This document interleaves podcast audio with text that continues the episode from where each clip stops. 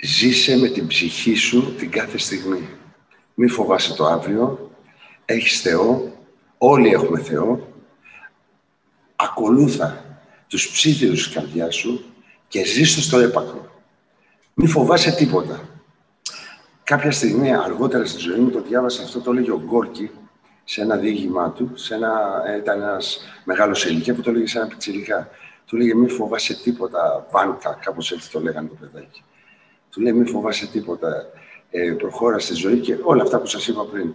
Και μου είχε κάνει εντύπωση γιατί ήταν μια φράση την οποία την έλεγα εγώ κάθε βράδυ από πιτσιλικάς, όταν ε, ο πατέρας μου ήταν ναυτικός και έλειπε και είχα ένα, είχα ένα καντιλάκι πάνω από το κρεβατάκι με μια εικονίτσα πολύ ταπεινή, μα την είχε δώσει η γιαγιά μου και προσευχόμουν κάθε μέρα να μην πνιγεί ο πατέρας μου, δηλαδή να γυρίσει. Και κάθε μέρα ζούσα με αυτό το φόβο. Και την ίδια στιγμή αυτή, αυτό το λαδάκι που έφυγε την εικονούλα και το κεράκι μου, μου δημιουργούσε μια αίσθηση απίστευτης ασφάλειας και πίστης και ένιωθα τόσο όμορφα σαν να, σαν να έστελνα αγάπη για να σώσει τον πατέρα μου και την ίδια στιγμή σωζόμουν εγώ από οποιοδήποτε φόβο. Γιατί είχαμε δυσκολίες ε, στην οικογένεια, ξέρεις, δηλαδή δεν είχαμε κάθε μέρα αυτό που λέγαμε φαΐ, δεν ήταν δεδομένο, ήτανε, μπορούσαμε να τρώγαμε μία εβδομάδα πατάτες τηγανιτές. Αλλά ήταν τέτοια η αγάπη μας μέσα στην οικογένεια, που μας έκανε να πηγαίνουμε σε κατάσταση αφοβίας, γιατί δεν στήριζαμε την ευτυχία μας σε υλικά αποκτήματα, αλλά στο πόσο ο ένας έστελνε προσευχές στον άλλον. Εγώ αγαπούσα τη μητέρα μου και τη έστελνα ευχές αγάπης.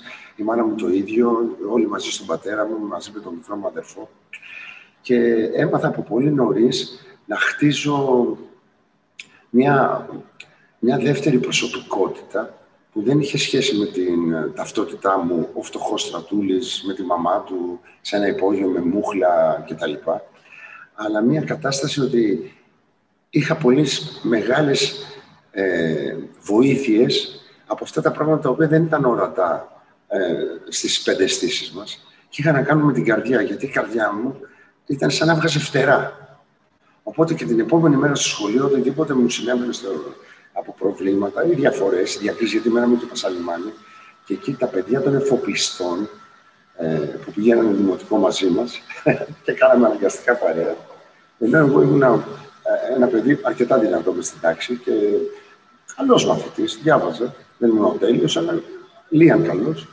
Την ίδια στιγμή είχαμε μεγάλες ανισότητες οικονομικές, οι οποίες δεν φαινόντουσαν στο σχολείο. Μια φορά είχε αρρωστήσει ένας συμμαθητής μου, ο οποίος ήταν και της Καρπαζάς εκεί μέσα δεν είχαμε και πολύ σε υπόλοιψη και φορούσε και μια ποδιά, τότε φορούσαμε ακόμα ποδιές, με χωρίς γιακά. Και τον είχαμε λίγο βρωμιάρι και αρρώστησε και αναγκάστηκα εγώ να πάρω ένα ρόλο που ήταν να παίξει αυτός. Οπότε εγώ ψήθηκα, γιατί θα γινόταν και το όνειρό μου πραγματικότητα. Λέω θα γίνει ηθοποιός. Έστω στην έκτη δημοτικού ήταν. Και λέω, κάτσε να πάω σπίτι του, μην γίνει καλά και μου πάρει το ρόλο. Γιατί δίνανε συνήθως σε παιδάκια άλλα. Εγώ ήμουν λίγο, ε, λίγο πιο άγριο παιδάκι. Οπότε δεν με εμπιστευόταν να μου δώσουν ρόλο. Τέλος πάντων, ήμουν ο μόνος που ε, τις τρεις τελευταίες μέρες ανέλαβα την ευθύνη να πάρω το ρόλο. Και πάω σπίτι του. Και ήταν σε πολυκατοικία. Γιατί εμεί ποτέ δεν μένουμε σε πολυκατοικία. Μέναμε σε κάτι υπόγειο το οποίο γκρεμιζόντουσαν. Ήταν η εποχή της αναδόμηση στον Πειραιά και πέραμε αυτά τα σπιτάκια και ζούσαμε. Μετά τα γκρεμίζανε την άλλη χρονιά σε ένα άλλο τέτοιο σπιτάκι, με κοινή αυλή, με άλλα σπιτάκια. Ήταν οι αυλές των θαυμάτων. Ε, η τουαλέτα απ' έξω από το σπίτι, δεν ήταν μέσα. Και πάω στο σπίτι του. Και είχε δύο ρόφους, τον τέταρτο και τον πέμπτο δικό του. Ο Μάφτας, έτσι το λέγανε το παιδάκι. Και του λέω: Είναι δυνατόν. Και είχε μοκέτα κάτω, βαθιά. Και τα χάσα. Η πρώτη φορά είχα δει τόσο πλούσιο σπίτι. Ένα παιδί που τον είχαμε στην Καρπαζά στο σχολείο. Αυτές οι ανισότητες λοιπόν ε, στο Πασαλιμάνι ε, που μεγάλωσα με βοηθήσαν να κατανοήσω ότι η μεγαλύτερη χαρά, η μεγαλύτερη ελευθερία είναι μέσα σε αυτό που λέμε και χιλιοχρησιμοποιημένα και κακοχρησιμοποιημένα ε, αγάπη. Όταν ερχόταν αυτή η αγάπη, η γιαγιά μου ερχόταν και μου έφερνε τρία κάστανα. Ήταν Θεό, είχαμε κάστανα. Αλλά ο τρόπος που τα έδινε ήταν τόσο πλουσιοπάροχος και ευγενικός και ε, ανώτερος, που αισθανόμουν. Θυμάμαι, μου είχε κάνει η γιαγιά μου, μου είχε αγοράσει μια, ε, από τον, ένα κατάστημα κάτω στον Πειραιά, τον Ιωσήφιδη, μια, ε, πώς το λένε, ρόμπα.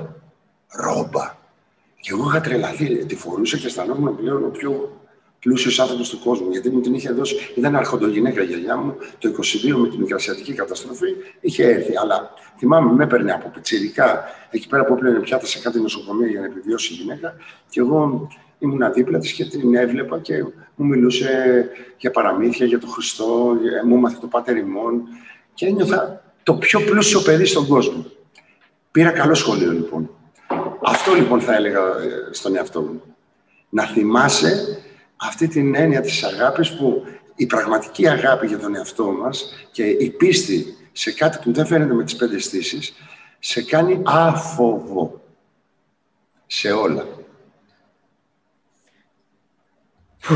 τι να πρωτοπούμε τώρα, λοιπόν. Εμείς ρωτήσαμε απλά τι κάνεις, ξέρεις. να σου πω, στρατώ, όταν συναντάς ανθρώπους έτσι που δεν τα έχουν καταφέρει με την πίστη και με την αγάπη. Ναι. Ε, και είναι λίγο αβοήθητοι.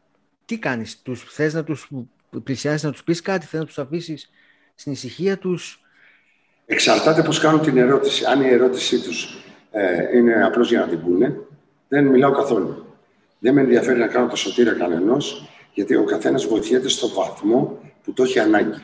Και νιώθω την ανάγκη, τη συναισθηματική του ανάγκη, αν θέλει όντως μια απάντηση από μένα. Στην οποία θα καθίσω όταν νιώσω αυτή την ανάγκη του, να εξακριβώσω πρώτα απ' όλα σε ποια γλώσσα θα του μιλήσω. Κινέζικα, αραμαϊκά. Δηλαδή, αν προχτές είχα μια συζήτηση με μια γυναίκα πολύ λέκια, Ρουμάνα, που ήταν η μαγείρισα του ξενοδοχείου και έφερε συγκλονιστικά φαγητά. Ανοιχτός άνθρωπος και μιλούσε και λίγο σαν ταλικέρη. Η οφειλία. Λοιπόν, και της λέω, ε, κάποια στιγμή πιάσαμε την κουβέντα για πίστη, για Θεό. Μου λέει, Εγώ δεν πιστεύω σε κανένα Θεό, πιστεύω στο, στην καρδιά μου και τώρα και τα άλλο. Και έβγαλε θεματάκια σχετικά με τη ζήλια, που δεν εμπιστευόταν τους άντρε, αλλά τώρα άρχισε να τους εμπιστεύεται κουλουπού κουλουπού. Δεν άρχισα να της μιλάω για Θεό, ούτε για Χριστό. Της μιλούσα για το Θεό που έχουμε όλοι μέσα μας και ο οποίος εμφανίζεται από την πρώτη στιγμή στη ζωή μας και είναι ο τελευταίος που φεύγει. Και αυτό λέγεται αναπνοή, η ανάσα μας.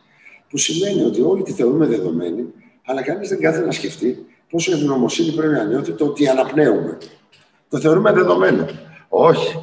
Καλύτερα να ασχοληθούμε με το τι δεν έχουμε, με την αρνητικότητά μας, τι έχει ο γείτονας, ε, πόσο είμαστε αδικημένοι, πόσο θύματα είμαστε, η καχυποψία μας με τέτοια ασχολείται το μυαλό μας. Δεν ασχολείται ότι ρε βλάκα, αναπνέεις. Δεν μην το θεωρείς δεδομένο. Όπως τώρα ο κορονοϊός ήρθε, ή τα μέτρα για τον κορονοϊό ήρθαν, για να μιλήσω λίγο πιο με λεπτομέρεια. Έχουμε εγκλωβιστεί όλοι για κάτι που το θεωρούσαμε δεδομένο. Ελευθερία. Βγαίνουμε, κάνουμε, δείχνουμε και θεωρούσαμε και ελευθερία είναι να εκφράσουμε ελεύθερα τις απόψεις μας, ε, οι οποίες απόψεις μας πάντα ήταν κολλημένες με κριτική, επίκριση, τι κάνει λάθος ο άλλος. Ποτέ τα δικά μας, γιατί αισθανόμασταν καλύτερα με τον εαυτό μας όταν βρίσκαμε λάθη στους άλλους.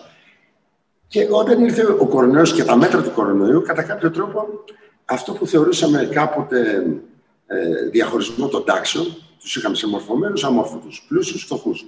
Τώρα είμαστε οι εμβολιασμένοι και μη εμβολιασμένοι. Άλλαξε κατηγορία η ανθρωπότητα και πολλοί πεθαίνουν από τα μέτρα.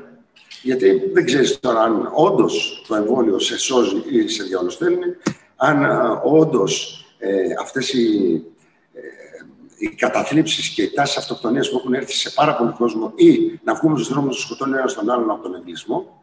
Γιατί κατά κάποιο τρόπο όλη η ανθρωπότητα περνάμε αυτό που περάσαμε εμείς στη φάρμα, αλλά πληρωνόμαστε και μας βλέπαν και οι κάμερες για δύο-τρεις μήνες. Τώρα όλη η ανθρωπότητα το περνάει για δύο χρόνια Έχουμε ένα Big Brother, τον οποίο τον έχουμε φέρει μόνοι μας στα σπίτια με τα κινητά, τα κομπιούτερ, ξέρουμε τα πάντα, τραπεζικούς λογαριασμούς. Κάποιος είναι Big Brother και μας πέσει. Και εμείς τώρα θεωρούμαστε. Έχει αλλάξει το σύμπαν. Δηλαδή, πώς λέγαμε ε, προ Χριστού και μετά Χριστό, τώρα λέμε προ κορονοϊού και μετά κορονοϊού. Γιατί αλλάζει δραματικά και είμαστε οι περισσότεροι ανέτοιμοι να αντιμετωπίσουμε τη νέα πρόκληση. Γιατί είναι πρόκληση, μεγάλη δοκιμασία, εκ την οποία κάποιοι θα βγουν πολύ φωτισμένοι. Γιατί όπου υπάρχει πολύ σκοτάδι, να ξέρεις, υπάρχει και έντονο φως. Γιατί ε, το σκοτάδι δημιουργείται από. Έρχεται κάτι και βάζει ε, το χέρι του και δημιουργείται το σκοτάδι από το πολύ έντονο φως. Έντονο φως από πολύ έντονο σκοτάδι.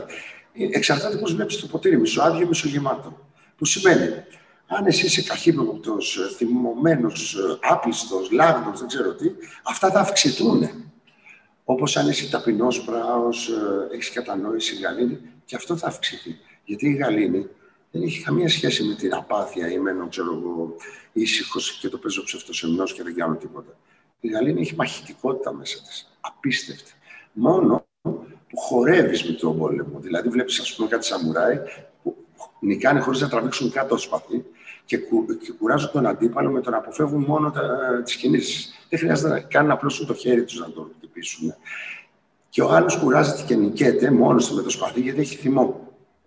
Mm. Ενώ εσύ είσαι γαλήνος. Ποιος είπε ότι η γαλήνη η ηρεμία είναι μη μαχητική; Γιατί δεν τη θεωρούμε αξία τεράστια; Όχι, τη θεωρούμε αξία να είμαστε άπλιστοι.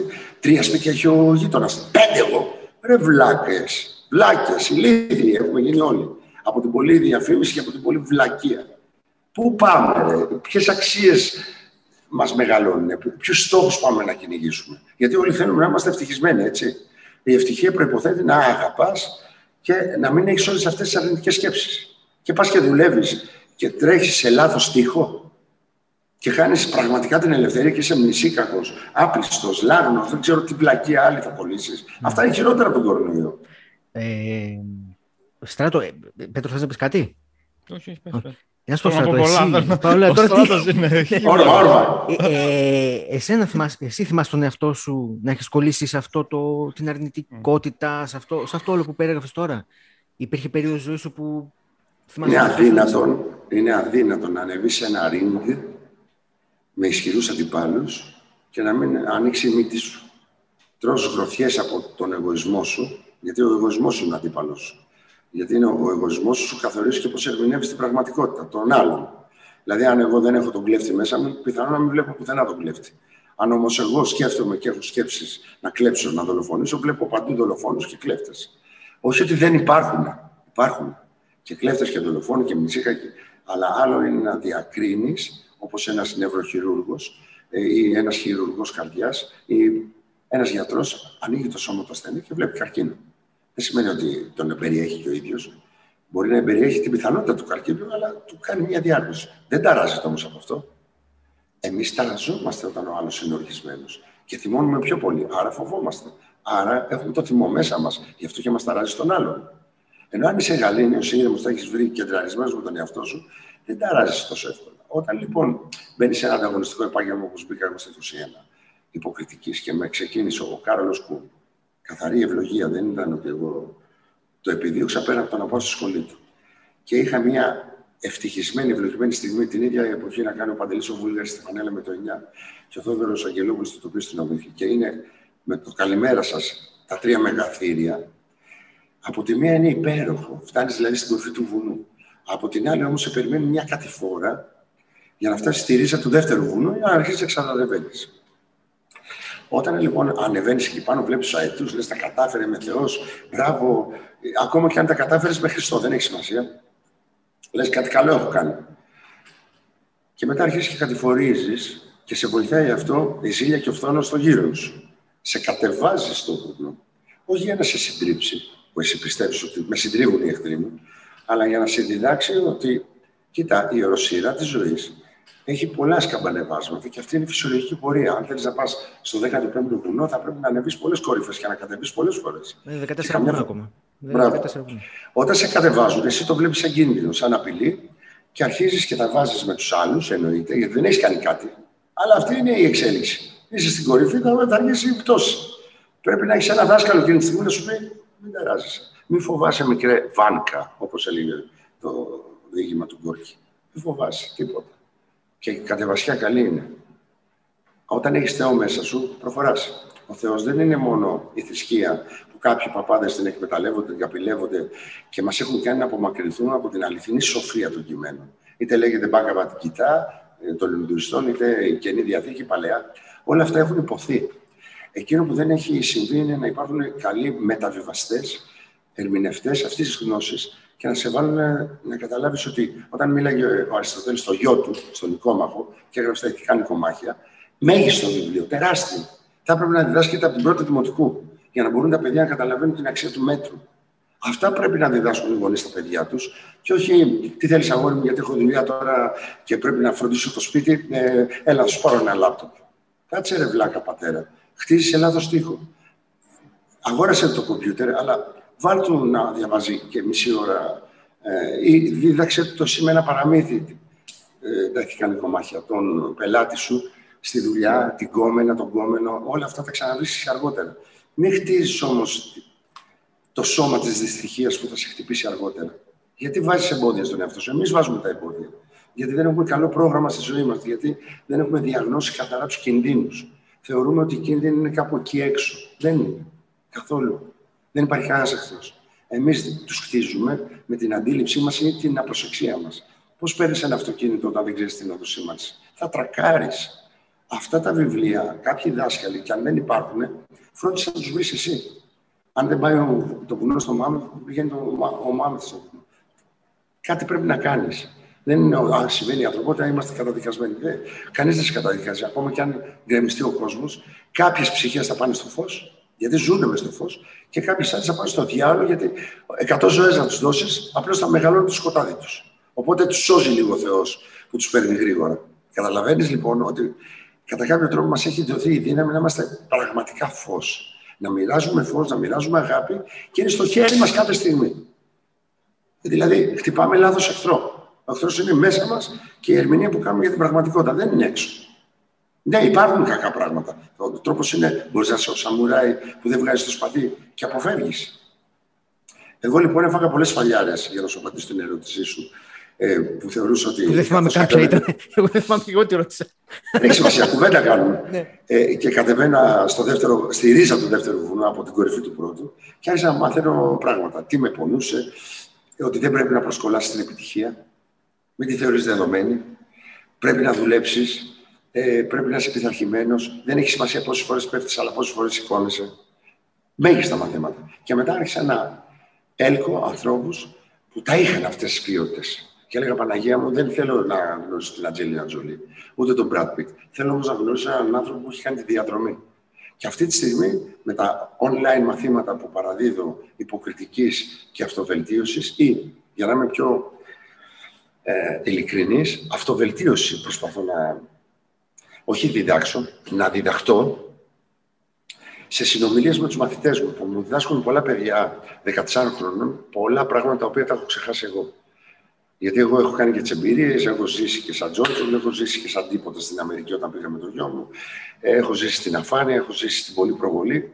Αλλά δεν έχω, έχω χάσει εκείνη την αγνότητα που έχουν τα 14 χρόνια, μια υγιή, ένα υγιή τρόπο σκέψης.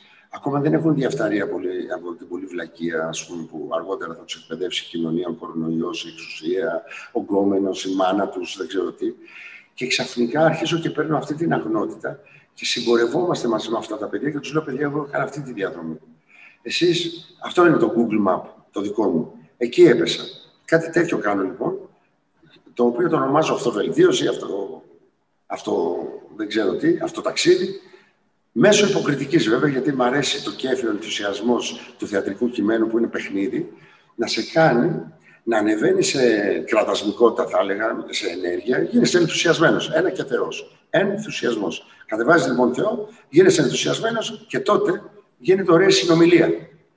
Ενώ άμα είναι, έλα, πέσουν τα ελαττώματα σου, πέσουν τα προβλήματα και να στηριχτώ στα προβλήματα του αλλού, ε, μάλλον μπορείς να τα διωγγώσεις και να τα μεγαλώσεις, γιατί δεν του τα λύνεις.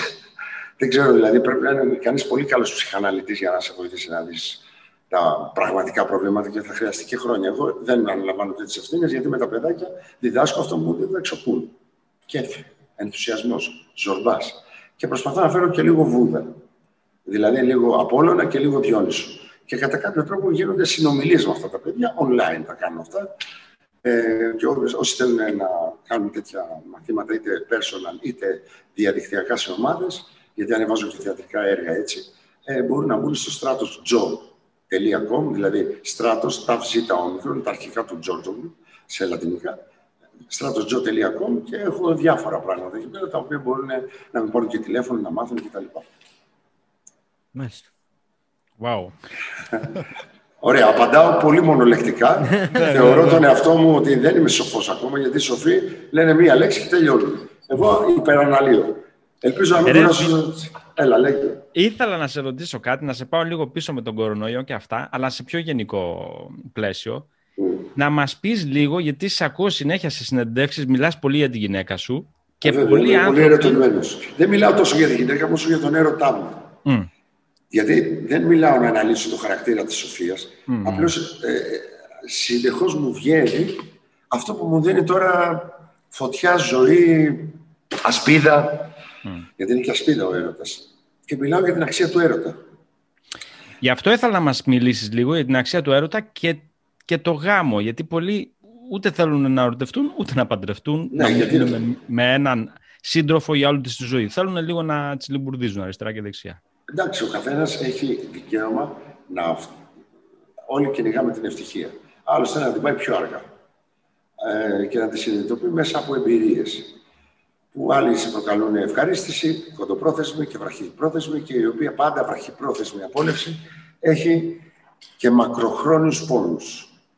Ε, κανείς μπορεί να παρατηρεί τον εαυτό του και να δει τι τον βολεύει. Θέλει να πονάει και να μαθαίνει, γιατί έτσι του εντυπώνεται καλύτερα στον εγκέφαλο, ή θέλει να προμανθάνει, δηλαδή όπως ο Προμηθέας, να βλέπει ότι κάτσε για να δοκιμάσω την εγκράτεια, ρε παιδί μου. Μπορεί η εγκράτεια να με οδηγήσει τη σωστή στιγμή με τον απόλυτο σύντροφο στην α- απόλυτη ε, δόξα του έρωτα, στην απόλυτη, στο απόλυτο μεγαλείο της ζωής, σ- στον απόλυτο οργασμό. Γιατί όταν κάνεις κάθε μέρα μπορείς να πηγαίνεις, ωραίο, ε, ήμουν- έχω υπάρξει και εγώ λάγνος μια εποχή, ήθελα να πηγαίνω. Εντάξει, εγώ δεν ήμουν του one night stand, δεν ήμουν ποτέ, αλλά κατά κάποιο τρόπο φλέρταρα και ήταν σαν να είχα πάει κιόλας. Δηλαδή δεν χρειαζόταν να κάνω και την πράξη. Ε, έπαιρνα την επιβεβαίωση που ήθελα. Μετά έκανα κάποιες σχέσεις και βλέπω ότι δεν οδηγούταν καμία σχέση πραγματικά στο απόλυτο που εγώ έψαχνα, ε, αν δεν αφινόμουν εγώ. Και όταν αφινόμουν, έπρεπε να ταιριάσει και του αλλού το άφημα την ίδια στιγμή και να αφαιθούν δύο άνθρωποι και να ανακαλύψουν τα όρια τους που δεν υπάρχουν και να ανακαλύψουν τα μη όρια τους, θα έλεγα καλύτερα. Που ένας έρωτας σε κάνει να φύγεις από τη λογική. Δηλαδή να σπάσεις το εγώ. Να γίνεις άφοβος σε πράγματα που θα έπρεπε να σε φοβίζουν, αλλά την ίδια στιγμή να σε κάνει και πολύ πειθαρχημένο και με ορθή σκέψη. Αυτό το πράγμα έβγαινε μερικές φορές σε κάποιους εραστές σε ταινίες και έλεγα Α, δεν άσε με».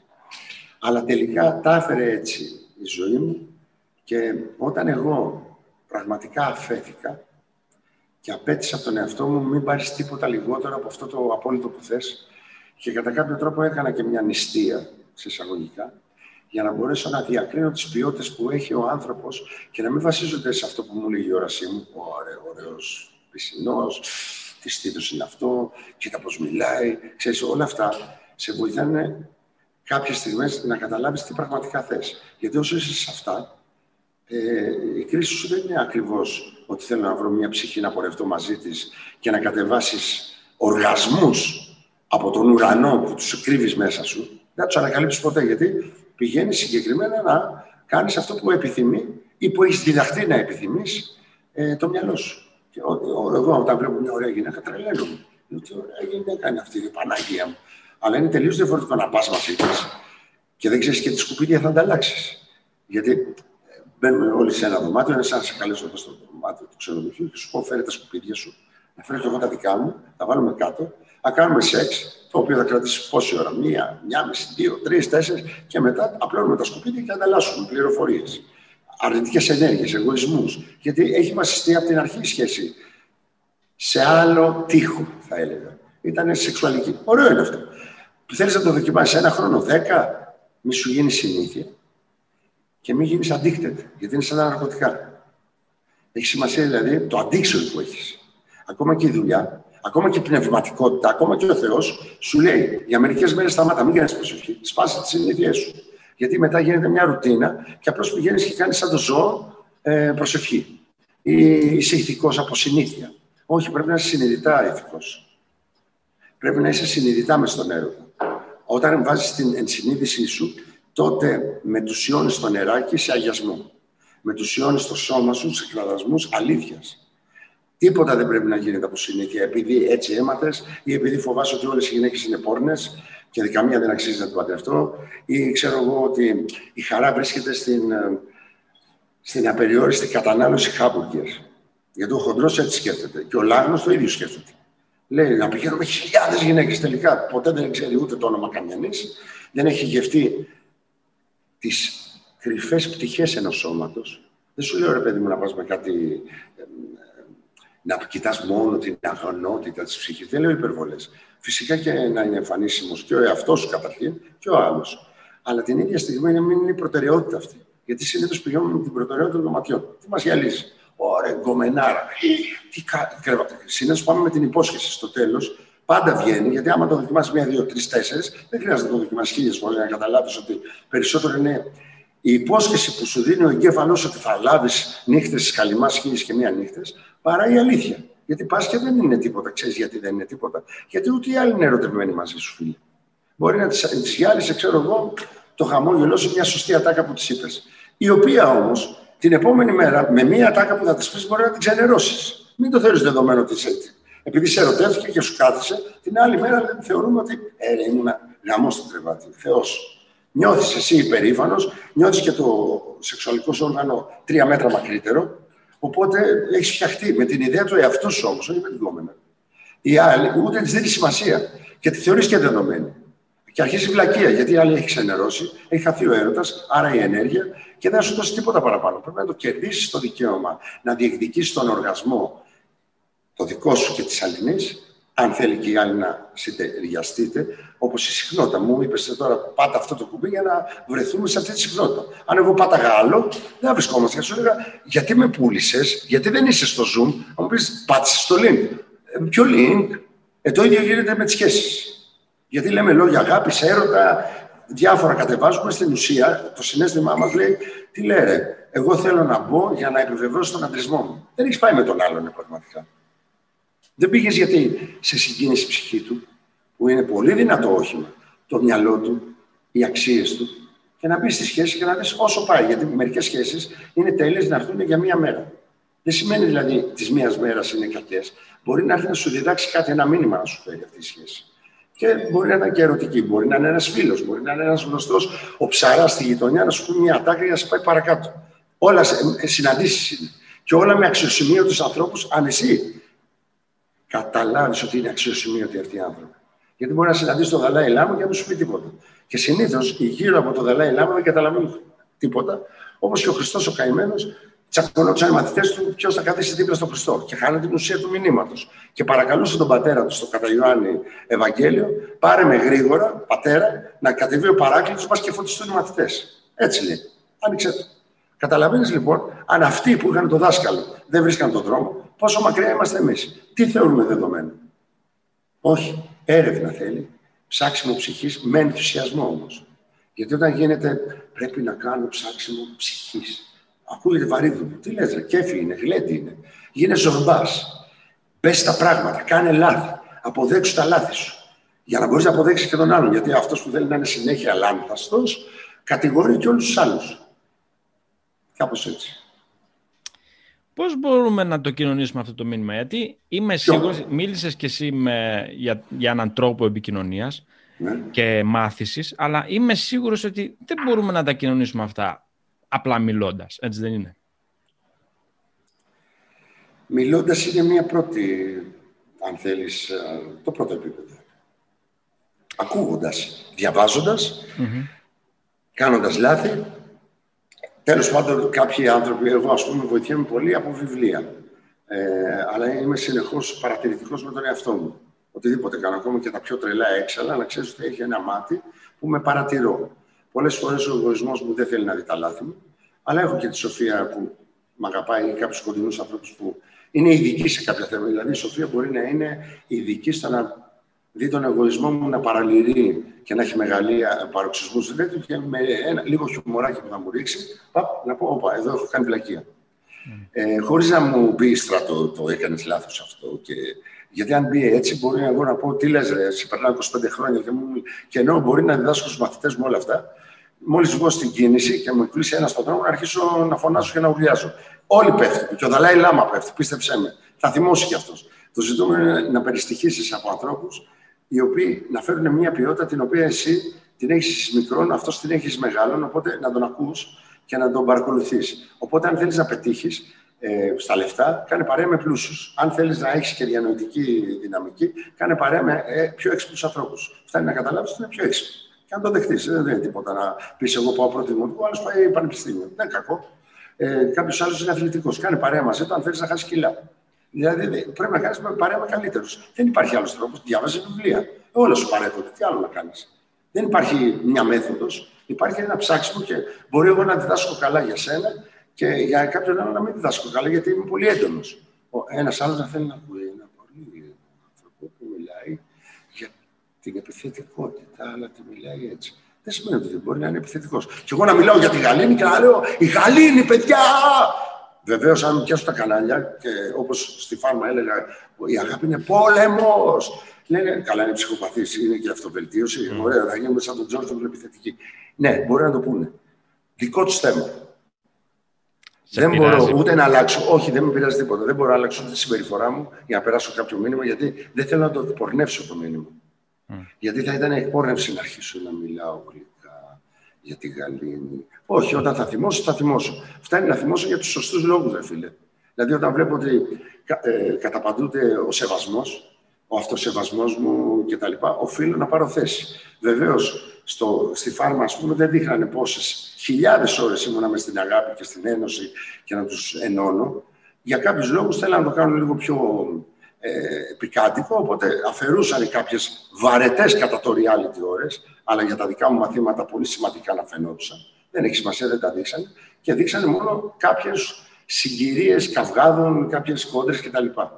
OK, okay, ξέρεις πόσος κόσμος ήρθε από πέντε χρονών μου έχουν στείλει μηνύματα και γράμματα και ζωγραφούλες και τα λοιπά και λένε «Α, ε, ε αρχίζει φάρμα ο Στράτος», γιατί με είδανε να μιλάω και με τα ζώα, να τα χαϊδεύω, να, τα τραγου, να τους τραγουδάω και τα λοιπά και πιάνουν τα παιδιά από ένστικτο. Και πολλοί άνθρωποι μου είπαν «Εσύ ξεπέρασες το reality, ήσουν όχι reality από μόνος, αλλά τέλος πάντων μια ειδική κατηγορία, στην οποία όμως περαστήκανε μηνύματα ακόμα και μέσα από αυτές τις. Γιατί εγώ σκεφτόμουν, λέω τώρα γάμο το με βγάζουν μόνο επιθετικό, γιατί είμαι έντονος. Έντονος είμαι. Όχι ο έντονος. Όταν να σπάσω την οθόνη. Αυτός είμαι. Δεν μπορώ τώρα ξαφνικά να πω, ότι επειδή είμαι δάσκαλος αυτοκριτική και αυτοπαρατήρησης, κάτσε να βγαίνω καλύτερο. Εγώ, στιγμές που διάβαζα προσευχέ δυόμιση ώρες, άλλες τρεις ώρες μπορεί να τους ένωνα και να μην φαινόντουσαν αυτά. Και να μου έβγαινε η κόντρα γιατί κάποιος έκανε μία αδικία πρώτα απ' όλα στον εαυτό του, με το να μην κατανοεί μια κατάσταση και να τον κάνει να μην σέβεται. Οπότε όταν ερχόταν για λόγους σεβασμού, όχι μόνο για μένα, αλλά για όλους. Γιατί όταν κάποιος είναι πιτσυρικά και λέει θα σα πατήσω χάμο γιατί είμαι πιο δυνατός, του λέω Όχι, υπάρχει και το πνεύμα, υπάρχει και το. Αυτά δεν φανήκανε. Βγήκε μόνος στο τέλος ότι αν δεν σέβεσαι πιλάκο, δεν λέω τίποτα για τον Βασιλάκη. Καλό παιδί ήταν και καλός αθλητής. Και διδάχτηκα πολλά από αυτόν. Δεν θέλω τώρα να κατηγορήσω να βγάλω τώρα είδηση ότι ο Μπιλάκο είχε πολλές αρετές ο Μπιλάκο. Σε κάποιους τομείς όμως θεωρούσε ότι ε, το να βγάζει αυθόρμητα, σε εισαγωγικά το αυθόρμητα, ε, να σου λέει «Σ' αγαπώ» και τα λοιπά και την επόμενη στιγμή κάτι να κάνεις στο βλέμμα σου και να αλλάζει την απόφασή του και να σε βγάζει τον τάκο, ε, δεν είχε συνέπεια. Αντιδρούσε ο Μπιλάκος, δεν δρούσε.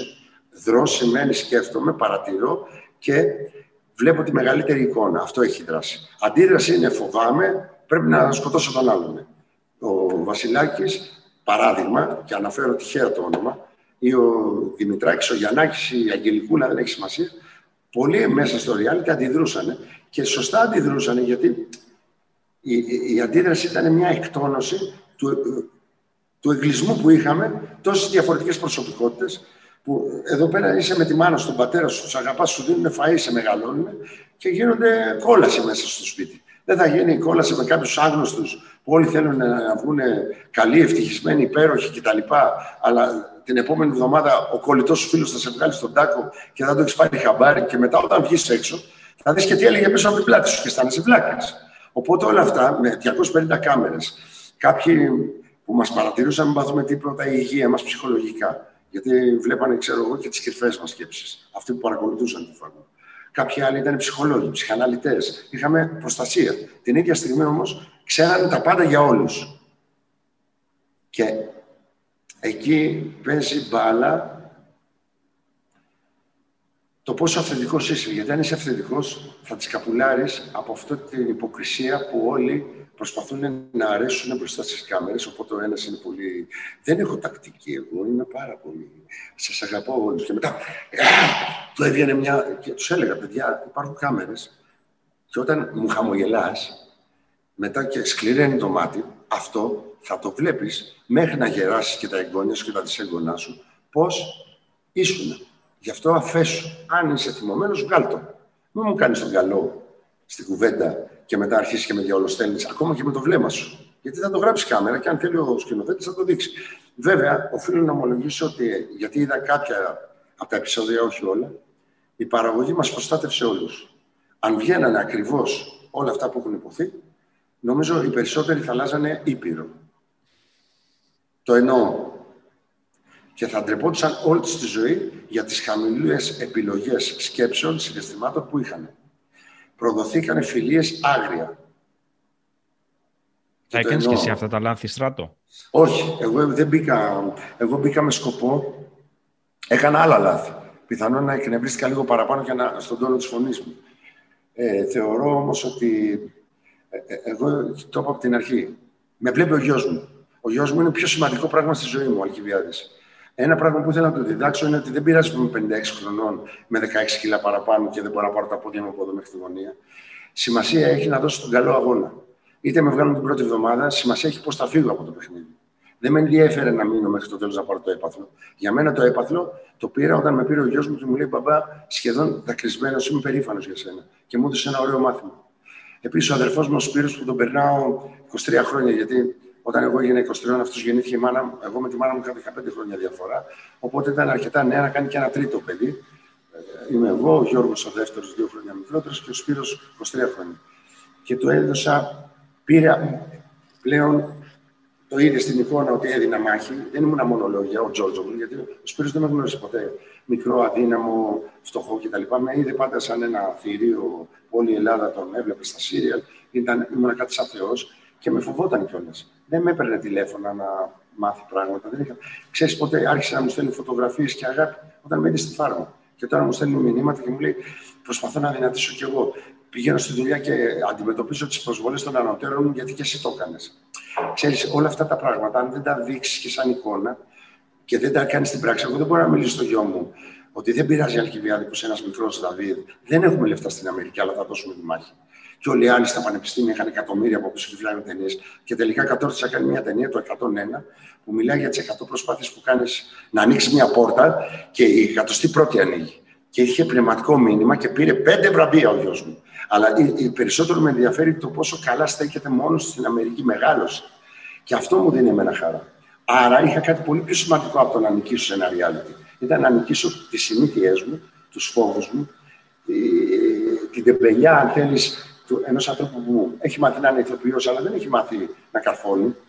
Και είναι ωραίο να μάθεις να καρφώνεις και να ξεμάθεις να παίζεις και να είσαι ηθοποιός. Να, να μπεις μες στις λάσπες, να κρυώσεις, να κόψεις το τσιγάρο, να χάσεις κιλά. Γιατί δεν μπορείς να τα λες εγώ σε παιδάκια 14 χρόνων. Κοίτα τη μεγάλη εικόνα του εαυτού σου, παιδί Και να, να σου πω κάτι. Ε, εντάξει, εδώ βλέπεις τον εαυτό σου σε σειρές, στις ταινίες κτλ. Όταν όμως τον είδες την ώρα που ξεχνάς ότι υπάρχει κάμερα. Καταρχάς, υπάρχει περίπτωση να ξεχάσεις ότι υπάρχει κάμερα εκεί πέρα. Συνέχεια. Συνέχεια. Όταν το βλέπεις, γιατί είναι διαφορετικά να βλέπεις τον εαυτό σου πώς αντιδράει νορμάλ. Σου έκανε κάτι εντύπωση, το παρακολούθησες καθόλου αυτό; είναι πιο αυθεντικό όπω όταν το βλέπω στο reality από ότι όταν παίζω ρόλους. Γιατί στους ρόλους κατά κάποιο τρόπο ε, είναι, είναι πολύ συγκεκριμένο αυτό που θα βγάλεις. Το οποίο, παράδειγμα, κάνουμε ένα serial υπάρχουν πολλές στιγμές οι οποίες δεν... είσαι πολύ αυθόρμητος, αλλά ο Μοντέρ δεν τις έχει βάλει ή ο σκηνοθέτης. Λείπει κάτι από την αυθεντικότητα. Οι μεγαλύτερες ταινίες που έχουν συμβεί και έχουν πάρει πολύ μεγάλα βραβεία ηθοποιοί είναι όταν ο σκηνοθέτης έχει επιλέξει τις στιγμές που δεν παίζουν οι ηθοποιοί και είναι ο εαυτός του και λένε το κάτι παραπάνω. Και αρχίζουν και συλλέγουν αυτές τις στιγμές και φτιάχνουν όπως το The Big Short. Αυτό έκανε ο σκηνοθέτης. Έπαιρνε τις αληθινές στιγμές των ανθρώπων. Ναι. Δεν υπήρχαν στο σενάριο και αυτές έβαλε στην ταινία. Mm. Και ήταν κάτι μοναδικό. Ναι. Τίποτα δεν συγκρίνεται με την αλήθεια της ζωής. Εγώ λοιπόν όταν παίζω, πρέπει κανείς να με δει σε πολλούς ρόλους για να καταλάβει τις υποπροσωπικότητές μου. Τι εννοώ λέγοντας υποπροσωπικότητες, γιατί το λέω έτσι αυθόρμητα και άνετα, αλλά και το ξέρουν όλοι. Όλοι μας κρύβουμε μέσα και τον αριστερό ληστή και το δεξί. Ο δεξί όμως είπε στο Χριστούλη, ξέρεις, δεν χρειάζεται να μας σώσεις. Ε, όταν πας εκεί πέρα που είναι να πας, κάνει και μια προσοχή για μας, ξέρω, αλλά είμαστε ανάξιοι. Ο άλλος λέει, σώσε με τώρα. Ο ένας είναι ο γκρινιάρης ο εαυτός, ο φοβισμένος, ο καχύποπτος, και ο άλλος είναι εκείνος που είναι large με τη ζωή. Είναι ζορμπά. Χορεύει και με τα προβλήματα, με τις δυστυχίες, δεν το παίρνει κατάκαρτα, δεν είναι σοβαροφανής. Άμα, μια, άμα δει μια ωραία πράσινη πέτρα, λέει: Κοίτα εδώ τι είδα, μια ωραία όμορφη πράσινη πέτρα. Σου θέλω ένα γράμμα, έλα να τη δεις και εσύ, ε. Έτσι, έτσι. έτσι, έτσι. Ε... Λοιπόν, εγώ λοιπόν στο reality είδα πολλές αυθόρμητες στιγμές μου και μ' άρεσε πάρα πολύ. Και το είχε πει και η Σοφία, ε, η γυναίκα μου, που λέει: Θα δει η Ελλάδα αυτό που εγώ βλέπω στο σπίτι, αλλά που ο κόσμος δεν ξέρει. Γιατί πολλές γενιές δεν έχουν, έχουν μεγαλώσει με κάποια σύρια παλιά. Κάποιοι δεν με έχουν δει καθόλου, δεν με ξέρουν. Και είναι πολύ ωραίο να μπορείς να επικοινωνήσεις κάποια βιώματα που έχεις ζήσει, τα οποία μόνο σε μια ρεαλιστική κατάσταση μπορείς να βγάλει. Και εντάξει, θα μου πεις είναι ειδικές συνθήκες. Σχολαγωνίσματα, δουλεύαμε όλη μέρα, αλλά αυτό δεν φάνηκε στην κάμερα. Δείχναν, ξέρω, 5 δευτερόλεπτα τη δουλειά. Ενώ εμεί δουλεύαμε 8 ώρες. Αφαγίες, δυσκολίες κτλ. Αλλά να σου πω κάτι, μετά από χρόνια θα το βλέπω και θα λέω: Κοίτα, ρε, τι έκανα στα 56 Γιατί με έκανε να ξαναπάω στα OIG, ναι. στα LOC. Ξέρεις, δηλαδή μπήκα σε μια κατάσταση που υπό κανονικές συνθήκες και λόγω κορονοϊού πιθανόν να μην πήγαινα. Αν είχα θέατρο, δεν θα πήγαινα τώρα σε ένα reality ή ξέρω ένα σύριαλ, αλλά να, ο κορονοϊός δεν είναι μόνο οικονομική λογική, είναι ψυχολογική. Για να πεις, κοίτα να δεις, μπορώ να κάνω restart. Όπως παίρνεις το κομπιούτερ και σου λέει ο τέτοιος, κάνει restart για να ξεκινήσει mm. και βάλει καινούργια ναι. προγράμματα. Να σε ρωτήσω, υπήρχε παλιά περίοδος όπου σνόμπαρες στα reality; Και έλεγες και... Όποιος πηγαίνει ή, ή, εγώ δεν θα πάω ποτέ. Όχι, όχι. Καταρχήν δεν έβλεπα reality, αλλά λίγο που είχα δει μου προκαλούσαν και θαυμασμό οι παίκτες που μπαίνανε. Έβλεπα την πρόθεσή τους να αρέσουν. Εντάξει, αυτό το κατανοώ στο γιατί όλοι οι ηθοποιοί θέλουμε να αρέσουν αλλά αυτοί είχαν τη δυνατότητα να φύγουν από την αφάνειά τους και να μπουν εκεί πέρα για να αποκτήσει κάποιο νόημα η ζωή τους. Δεν ξέρω, πάντα ήμουν καχύποπτος με την πολύ δύναμη, αν έρθει σε λάθος μυαλά. Όπως ο γιος του ήλιου, φαέθοντας, πήρε το άρμα του πατέρα του και σκοτώθηκε. Η δημοσιότητα έχει αυτή τη δύναμη. Είναι σαν πιάζει τον κεραυνό με γυμνά χέρια. Οπότε, αν δεν είσαι προετοιμασμένος να τη χειριστείς καλά, μπορεί να σου κάνει πολύ κακό. Και είναι πολύ θλιβερό να είσαι, καλύτερα να είσαι μια ζωή άσημος, παρά να γίνεις για δύο μήνες πολύ διάσημος και να ξαναπέσει στην αφάνεια. Είναι ανεβοκατεβάσματα πολύ γρήγορα. Εγώ, α πούμε, σαν ηθοποιό, κινδύνεψα όταν ξέρω εγώ μετά από τεράστια επιτυχία έκανε την επόμενη χρονιά αποτυχία. Αλλά εμένα είναι η ζωή μου και η δουλειά μου. Ξέρω ότι θα ξαναδουλέψω και εργάζομαι ασταμάτα γι' αυτό. Ναι. Σε ένα reality γίνεσαι διάσημος, σαν να γίνεις πλούσιος από λότο. Προπό, οτιδήποτε. 99% όσοι βγάλανε λεφτά έτσι τα χάσανε γρήγορα και μαζί με αυτά την ηρεμία τους και κολλήσανε και πολλές ασθένειες από τη ζήλια και το φθόνο των φίλων τους. Δεν είναι εύκολα πράγματα γιατί λένε Α, βγάλω το λότο. Κάτσε. Λες να το χρησιμοποιήσει σωστά.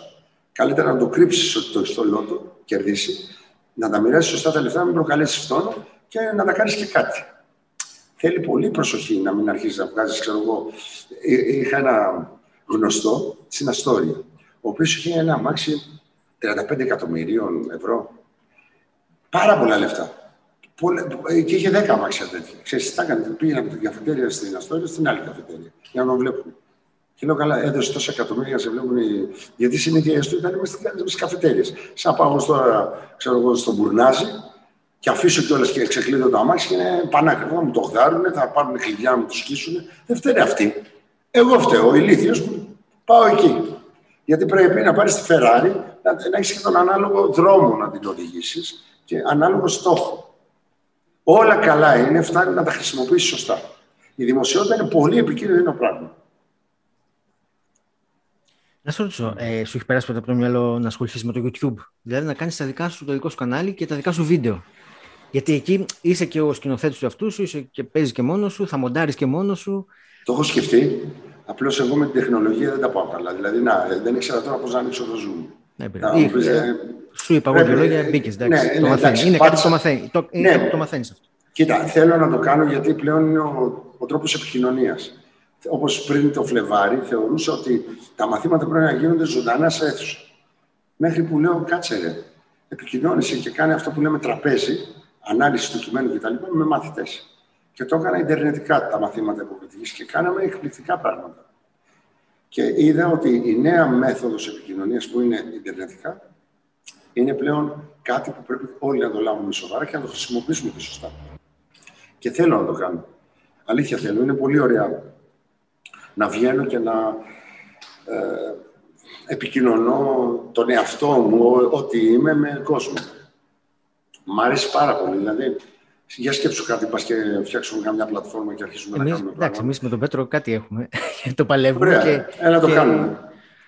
Βάλε με, για να... το... γιατί εγώ δεν, δεν θα μπορέσω ποτέ να... Ποτέ, μπορεί να το κάνω, αλλά μου, μου έρχεται λίγο δύσκολο να πω έλα να φτιάξω αυτό, ναι, συνδεθείτε. Ξέρεις, και μετά όλη αυτή τη διαφήμιση. Αυτά. Είμαι πολύ να βγαίνω και να μιλάω.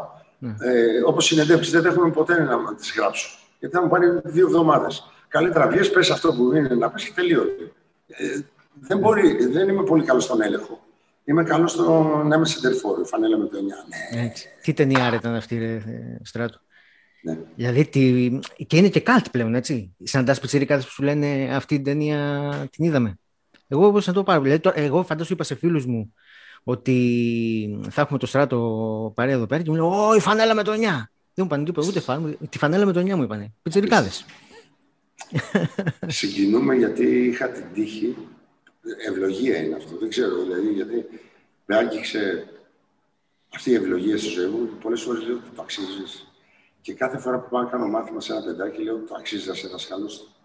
Το αξίζει, ξέρω εγώ, όλο αυτό το πράγμα που ήρθε η σοφία στη ζωή μου, που έχω τον Αλκιβιάδη. Μετράω κάποιες ευλογίες οι οποίες δεν έχουν σχέση με αποκτήματα, όσο με την ευθύνη της δυναμικής ότι σου παρέχεται μια τεράστια ευκαιρία να, να, να ανακαλύψεις το φως μέσα σου και να το μοιραστείς με άλλους, όποιο είναι αυτό το φως και όπως μεταφράζεται.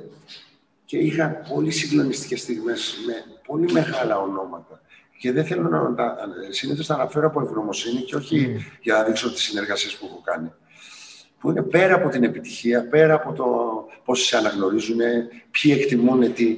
Δηλαδή, αν πω εγώ, με ένα πορτιέρι στο Μπουρνάζι και κάνουμε Instagram, αυτός θα βγάλει ένα εκατομμύριο followers και εγώ θα βγάλω 10.000. Και μπορείς να σκεφτείς, μα όχι, διαφορετική αξία έχει το ένα και το άλλο. Δεν στεναχωριέμαι που δεν ξέρουν τον Ντασέν, τον Γκουν, ε, τα νέα παιδιά. Χρέος μου είναι όμως να μην μεταφέρω τα ονόματα αυτών στη νέα γενιά. Αν μπορώ, μπορώ να μεταφέρω όμως ακόμα και από, μέσα από ένα reality τη φάρμα οτιδήποτε έχω κατανοήσει βαθιά, εμπειρικά στη ζωή μου από αυτούς, αλλά και από άλλους που δεν είναι μεγάλα ονόματα. Που μπορεί να ήταν ένας σκουπιδιάρης που μάζευε τα σκουπίδια και κάτι μου είπε. Yeah. Τον πατέρα μου σε μια δύνατη του στιγμή. Όλα αυτά λοιπόν εμπεριέχονται μέσα μου και βγάλτα. Απλώς βγάλτα. Μοιράσου τα. Γιατί η ζωή που δεν μοιράζεται, λέει και το τραγούδι στη Φανέλα με είναι ζωή κλεμμένη. Και δεν θέλω να κλέψω τίποτα. Πίστεψε με, θέλω να φύγω κενός. Όταν θα χωθώ εκεί που θα χωθώ και θα φύγω, θέλω να έχω μοιράσει τα πάντα. Δεν μας ανήκει τίποτα. Διαχειριστές είμαστε, αλλά είναι ωραίο να είσαι ωραίος διαχειριστής. Να τα γλεντήσεις, να βάλεις το δικό σου κομματάκι αντίληψης και ερμηνείας στα πράγματα και να το μεταφέρεις. Άστο να πηγαίνουν ένα, τίποτα δεν μας ανήκει. Όλα είναι ένα. Όλα είναι ένα. Το έλεγε και ο Καζαντζάκης στην ασκητική. Ναι. Εγώ συγκινούμε τώρα. Συγκινούμε γιατί αυτά τα συζητάμε με τον Πέτρο. Mm. Και αυτό ότι δεν μας ανήκει τίποτα. Και εγώ συγκινούμε τώρα έτσι που εμείς ε, μιλάγαμε στράτο για τα κανάλια στο YouTube και λέγαμε ότι ακόμα και το υλικό που παράγουμε, ενώ εμείς το παράγουμε και απολαμβάνουμε και τα πλεονεκτήματα και τα οικονομικά και τα ψυχολογικά, δεν μας ανήκει αυτό. Όχι. Τίποτα δεν μας ανήκει, αλλά μας ανήκει η πρόθεσή μας τη στιγμή που το κάνουμε. Δηλαδή, εγώ αυτή τη στιγμή τώρα είμαι τόσο ενθουσιασμένος με την κουβέντα μας, που έχω ξεχάσει ότι θα βγει, θα το δει κόσμος κτλ. Και, και γουστάρω γιατί μέσα στη διαδραστική μας κουβέντα μεταφέρουμε ο ένας στον άλλον και ενέργειες. Και αυτά πληροφορίες είναι απλώς δεν είναι υπομένες με λέξεις. Και ήδη εγώ τώρα νιώθω, έχω πάρει φωτιά. Ήδη δηλαδή έχω κερδίσει, δίνοντας. Δεν, δεν περιμένεις να πάρεις αγάπη. Όταν δίνεις αγάπη, γίνεσαι ευτυχισμένος. Όλοι έχουμε λάθος σκέψη. Λες, θέλω αγάπη. Και στηρίζουμε την ύπαρξή μας στο να πάρουμε αγάπη. Και είναι λάθος όλο αυτό, γιατί ευτυχισμένος νιώθεις όταν δίνεις αγάπη. Αλλά είναι πολύ δύσκολο να το καταλάβει το μυαλό. Γιατί το μυαλό είναι μαθημένο στην επιβίωση. Που σημαίνει θέλω αγάπη, θέλω λεφτά, θέλω, θέλω, θέλω, θέλω. Δεν έχει πει όταν τα δίνεις αυτά, παπ, μεγαλώνεις. Η γη δίνει το χώμα της και περιμένει τη βροχή. Και περιμένει ένα σποράκι και αμέσως του κάνει φρούτα, δέντρο, οτιδήποτε. Η κοπρία της Αγελάδας. Τη μαζεύαμε και εγώ γι' αυτό πήγαινα και τη καθάριζα συνεχώς, γιατί πλέον ήταν τροφή για το, για το έδαφος. Και καθάριζα και το χώρο της. Και δεν το βλέπα σαν κατά.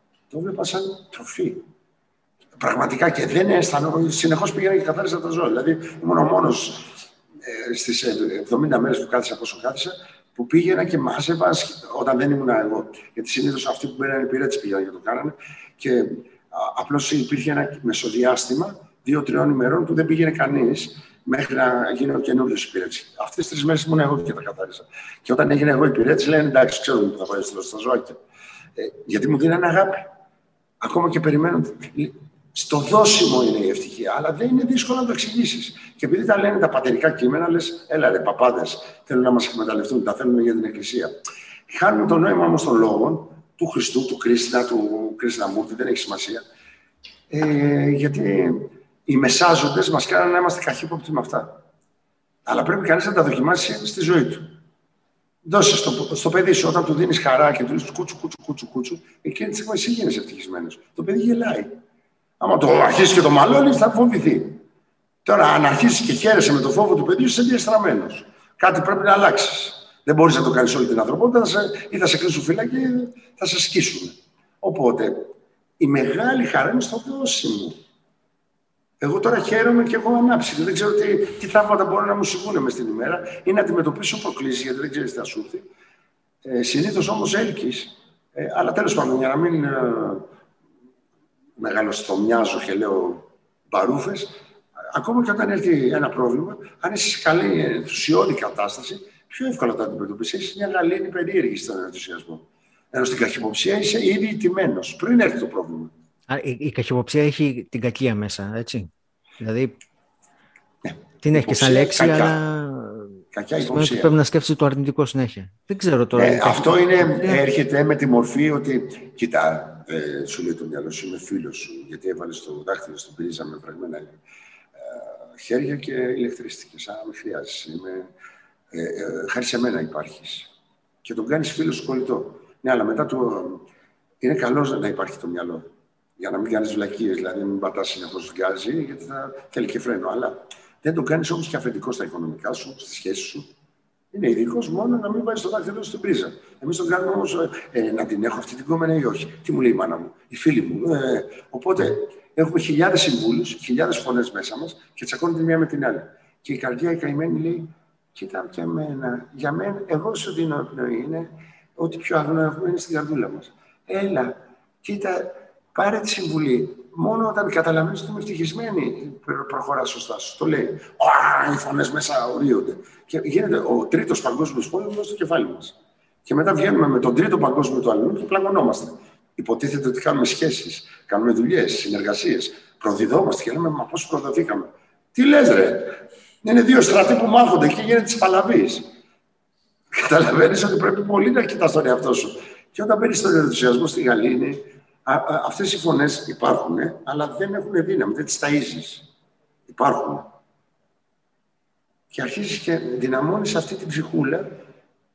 Γι' αυτό και οι δέκα εντολές του Θεού δεν λέγονταν δέκα εντολές, λέγονταν δέκα ψήθυροι. Δεν είναι δέκα εντολές. Οι δέκα εντολές που σου λέει, αν τηρήσει την πρώτη δε, είσαι τελειωμένος. Μόνο εμένα να αγαπάς. Δηλαδή την ψυχή σου. Όχι το μυαλό σου. Οπότε όλες οι άλλες λένε από μόνες τους. Γιατί όλα τα λένε είδωλα. Τα έχουν ναι. πει, αλλά ποιος μας τα εξηγεί; Αν αγαπάς τον αυτό, δεν θα κάνεις όλα τα υπόλοιπα. Ούτε θα κλέψεις, ούτε θα, θα αγαπάς την πραγματική αγάπη, όχι. Δεν χρειάζεται να κλέψεις. Χρειάζεται, ας πούμε, να μπορείς να ζήσεις με τα πάντα, με το τίποτα. Και αυτό είναι μια ψευδέστηση. Εγώ, ας πούμε, στη φάρμα, ενώ κάπνιζα 55 τσιγάρα την ημέρα, έφτασα να καπνίζω 4. Αυτό το πράγμα, γιατί καπνίζεις, ρε αλήθεια. Μου κάνει εντύπωση που καπνίζεις. Όχι, μπορείς να καπνίζεις, δεν σου λέω εγώ, μου κάνεις κάτι, αλλά μου κάνει εντύπωση. Μου κάνει γιατί καπνίζεις; κάνει εντύπωση. Έχω και ψυχολογικά προβλήματα σε σχέση με τον πατέρα μου που έφυγε από τσιγάρο, με τη μάνα μου που έφυγε από τσιγάρο και κατά κάποιο τρόπο με συνδέει μαζί τους. Είναι πολύ αψυχαναλυτικά και ε, ξέρω ότι είναι λάθος, αλλά το προχωράω. Δεν ξέρω, δηλαδή, κατά κάποιο τρόπο δεν έχω πάρει απόφαση ακόμα να το κόψω. Αλλά έφτασα στο σημείο να κάνω τέσσερα στη φάρμα. Επίσης, ξέρω εγώ, ενώ έτρωγα μόνο κρέας, τελικά έτρωγα, στο τέλος έδινα τα φαγητά, γιατί τα, τα πρωινά γάλα, τα τυριά και τέτοια, και έφτασα στο σημείο να τρώω 6 γίγαντες την ημέρα. 6 γίγαντες. Τρεις το πρωί, τρεις το βράδυ και έφτασα στο σημείο να όχι μόνο δεν πεινούσα, είχα και περισσότερη ενέργεια και κατάλαβα τότε πώς οι μοναχοί ε, που φτιάχνανε κάτι σπηλιές στο Άγιο Όρος, οι σπηλιώτες, μπορούσαν να χτίσουν μοναστήρια, να τρέχουν όλη μέρα, να κάνουν προσευχές, να μην τρώνε τίποτα, για να είναι παντοδύναμοι και να κοιμούνται και τις ώρες. Και μου φαινόταν υπεράδομο. Και τελικά λέω, κάτσε, κάτι κρύβει αυτό. Δεν βάζω, ας πούμε, δεν απασχολώ το στομάχι μου με δηλητηριώδεις ουσίες που είναι το κρέας, δεν είναι δηλητηριώδης ουσία, αλλά συνήθως η υπερβολική κατανάλωση ξεπερνάει την επιβίωση και πηγαίνει στην απόλαυση της γεύσης ή στην απόλαυση ή στο κλείσιμο κάποιων ε, λανθασμένων σκέψεων που έχουμε για τον εαυτό μας, ότι δεν έχουμε αρκετή αγάπη, οπότε κάτσα να φάω για να πάρω αγάπη. Οπότε ε, ξαφνικά το φαΐ έχει γίνει ένας τρόπος περισσότερο επούλωσης τραυμάτων, κοντοπρόθεσμων επουλώσεων, ε, και τελικά η υγεία του σώματος απαιτεί πολύ λίγη τροφή. Κανονικά οι άνθρωποι, μου το είχε πει αυτό μια διαιτολόγος και την κοίταξα περίεργη, μου λέει στον παράδεισο, ξέρεις τι τρώγανε, καρπούς από δέντρα. Αυτός είναι ο τέλειος τρόπος ζωής. Και μου φάνηκε ψ, ψ, ψυχοπαθητικό, λέω, είναι τρελή αυτή μου το λέει. Αλλά όταν κατάλαβα πραγματικά και δεν είμαι ούτε vegan ούτε τίποτα, μου αρέσει πολύ το κρέας. Χθες έφαγα μια μπιζολάρα και την καταχάρηκα. Αλλά την ίδια στιγμή λες, σε, σε, σε συνθήκες που θέλεις πολύ δύναμη, πρέπει να κάνεις εγκράτεια παντού. Γιατί η εγκράτεια σου απελευθερώνει δυνάμεις ε, μέσα από τον θεϊκό σου εαυτό που τον κουβαλάς. Αλλά δεν του δίνεις τροφή ούτε το, του κάνεις φόκου. Τον κουβαλάς, αλλά πρέπει να κάνεις εγκράτεια από το ηλιστικό, εγωιστικό κομμάτι που, ή τον τρόπο που έχουμε μάθει να μεγαλώνουμε. Τέλος πάντων, είναι μια διαφορετική διδασκαλία. Που όταν το κάνουν και άλλοι μοναχοί, γίνεται εύκολο. Επειδή στη φάρμα όλοι πεινούσαμε, λέω προτιμώ να είμαι εκείνος που δεν πεινάει καθόλου. Λέω, αφού δεν είμαι καλύτερος στα αγωνίσματα, του λέω ας είμαι καλύτερος στην νηστεία. Α χάσω τα περισσότερα κιλά. Όχι για να ανταγωνιστώ τους άλλους, αλλά για να κερδίσω εγώ κάτι μέσα από αυτή τη διαδικασία της φάρμας και κάτι να μου διδάξει, το οποίο τελικά μου το δίδαξε. Και πάνω απ' όλα και ντρέπομαι που το λέω, αλλά θέλω πολύ να το κάνω, η επαφή με τα δέντρα. Με τα δέντρα; Ναι, απίστευτο. Καθόμουν ώρες ατελείωτες στα δέντρα ναι. και παίρνω οξυγόνο. Ξέρεις τι δύναμη είχα από αυτό; Απίστευτο. Και όταν πήγα στην Αθήνα, κουράστηκα αμέσως σε τρεις ώρες. Ο θόρυβος, η κίνηση των πετών κτλ. άρχισαν να κουράζομαι. Και λέω γιατί είχα ευεξία μες στη φάρμα που κουρά. Δούλευα 8 ώρες στα χωράφια. 8 ώρες κάθε μέρα. Και ήμουν τόσο ενεργητικός και ωραίος και ξεκούραστος και γεμάτος σκέψης και προσευχέ και τα και Και βγαίνω έξω και κουραζόμουν να πάω από την Δεν ήταν ότι είχα κούραση στη φάμα. Ήταν ότι με κούρασε πάλι η πόλη. Είναι πολύ λάθος τρόπος ζωής. Είναι απίστευτο. Ε, σκέφτεσαι κάτι γι' αυτό, πες μου ότι... Ναι, ναι, ναι, σκέφτομαι. Ναι. Δηλαδή, θα γούσταρα πολύ. Ε, όχι να απαρνηθώ τα εγκόσμια και να μπω σε μοναστικές διατάξεις, να πάω στο Άγιο Όρος, να γίνω μοναχός ή να γίνω φάρμερ. Αλλά γουστάρω πολλές φορές να έχω ένα πολύ απλό κτηματάκι και να πηγαίνω να δίνω διήμερα ή δύο μέρες το 15ήμερο, γιατί θέλω να είμαι ηθοποιός, να είμαι σε σκηνή και να παίζω. Αυτό είναι το πάθος μου πραγματικά. Αλλά θέλω να έχω και κάποια διήμερα στη φύση. Που μέχρι να μπω στη φάρμα δεν τα είχα. Δηλαδή πήγαινα, ξέρω τρεις μέρες το καλοκαίρι, συνήθως πάω στα νησιά. Δεν είχα πάει σε βουνό. Και εντάξει, ωραία τα διαβάζω στα βιβλία με ανθρώπους που έχουν ξεπεράσει, λένε μια βόλτα στη φύση, αλλά δεν πηγαίνω ούτε μέχρι την Πεντέλη, ούτε μέχρι την Πάρμηθα να το κάνω. Να καθίσω εδώ τώρα να διαλογιστώ στα δέντρα μου, φαίνεται περίεργο. Άσε μας, φίλε, τώρα, εντάξει. Είστε και λίγο περιπατικοί φιλόσοφοι. Κορόιδευα λίγο μέσα. Μέχρι που το βίωσα και λέω, Μα. Αγκάλιαζα τα δέντρα, αγκάλιαζα και έπαιρνα δύναμη το δέντρο. Και λέω, τελικά δεν λένε παρούφαση τύπη. Δεν λένε. Ε, ε, ε είπες, κορόιδευες λίγο. Ναι. Τι, πώς νιώθεις όταν κάποιος εσένα κοροϊδεύει, γιατί είσαι έτσι χυμαρόδης και όλα αυτά και πολλά από αυτά που είπες παρεξηγούνται. Τώρα, ε... Εγώ γελάω πάρα πολύ με αυτά. Γιατί, το είπα και πριν που είσαι εσύ στην κουβέντα τώρα, μου έκανε την ερώτηση και με... είδα, ξέρω εγώ, ακόμα και οι Αμάν που βγήκαν. Αμάν λέγονται ραδιοαρβίλα. Ραδιοαρβίλα. ε, που βγήκαν πολύ εύστοχα και με κοροϊδέψαν, πέθανα στα γέλια. Mm. Και επειδή έχω συνηθίσει και από τη γυναίκα μου τη Σοφία και από τον Αλκιβιάδη που έχουν έτσι ωραίο χιούμορ ε, και κάθε φορά που κάνω μια υπερβολή, ακόμα και σωστό είναι αυτό που λέω, πετάνε το κομματάκι τους και γελάω πολύ γιατί με γιώνει. Δεν έχω στεναχωρεθεί ε, πραγματικά από αυτά. Δηλαδή γέλασα εγώ πάρα πολύ με όλα αυτά που βγήκαν στη φάρμα. Γιατί ήταν όντως υπερβολικά όλα αυτά. δηλαδή έβλεπα τον εαυτό μου να Εγώ βέβαια είμαι στο γήπεδο, εκεί στον Αχυρώνα, προσπαθούσα να βοηθήσω τους πάντες. Ε, όποιοι είχαν αδυναμία. Μάλιστα θα σας πω ένα πράγμα το οποίο δεν το ξέρει ο κόσμος. Ε, συναγωνιζόμουν με τον Ντούπι. Και είχε πάρει αυτό στον πρώτο αγώνα, εγώ πήρα το δεύτερο στην ισορροπία. Στον τρίτο αγώνα, κάναμε ξεχωριστά, δεν το κάναμε μαζί. Οπότε τελείωσα εγώ το χρόνο και τα λοιπά. Οι από κάτω οι παίκτες όλοι με υποστηρίζανε. Όταν βγήκε ο Ντούπι, επειδή ήταν και ο, το φαβορή, ήταν ο Ρονάλντο τέλος πάντων της φάρμας, δεν βγήκαν να τον βοηθήσουν. Και ο καημένος κάπου μπλέχτηκε και ξέχασε ένα σακί το οποίο θα τον έκανε να χάσει τον αγώνα. Εγώ αυθόρμητα ξέχασα ότι ήμουν ανταγωνιστής και άρχισα να του λέω: Του του πει, πάρε το, το σακί, το ξέχασες. Παιδιά, ελάτε, ελάτε να το βοηθήσουμε. Και με κοιτάζαν όλοι έτσι και λέγανε: Τι λέει ο τρελός. Δηλαδή, και δεν το δείξανε στον αντένα και σωστά δεν το δείξανε, γιατί θα λέγανε Μαλάκα είναι στημένο. Εντάξει, το έχουν στήσει αυτό. Δεν γίνεται ο Τζόρζο τώρα που βοηθάει τον αντίπαλό του. Το έκανα αυθόρμητα. Όταν λοιπόν είδα τα βιντεάκια που έλεγα χτύπα κι άλλο έτσι έστω με φόρα, ε. με φόρα δεν ήξερα ότι ήμουν κι εγώ έτσι να σου πω την αλήθεια μία φορά είχα βρεθεί έτσι να ουρλιάζω σαν τον τρελό στην Εθνική Ελλάδος όταν πήραμε ε, τον τελικό του Πορτογαλία εκεί ήμουνα δύο ώρες έτσι φώναζα δηλαδή προσπαθούσα με τις φωνές να διώξω την μπάλα να πει στα δίχτυα του τερματοφύλακά μας και μετά όταν βγήκα μου δώσαν οι Πορτογάλοι το μεγαλύτερο μάθημα στη ζωή μου. Και ξέχασα και την νίκη της Εθνικής Ελλάδος. Ζητοκράβγαζαν και εκείνοι με εμάς. Mm. Που είχε χάσει η χώρα τους. Που είχαν αυτά, αυτά τα μεγαθύρια για παίχτες. Mm. Και την ίδια στιγμή ζητοκραυγάζαν μαζί μας. Μεγάλο μάθημα πολιτισμού και αθλητισμού. Mm. Και λέω είναι τρελή. Και γούστα, εκείνη τη στιγμή σύλλεψε και λέω ωραίο. Εγώ δεν θα το έκανα, είπες. Ε. Όχι. Σκέφτηκα ότι θα το κάνω κάποια στιγμή. Θα το κάνει, αλλά δεν μου έχει περάσει το μυαλό ότι θα το Ποτέ. Mm.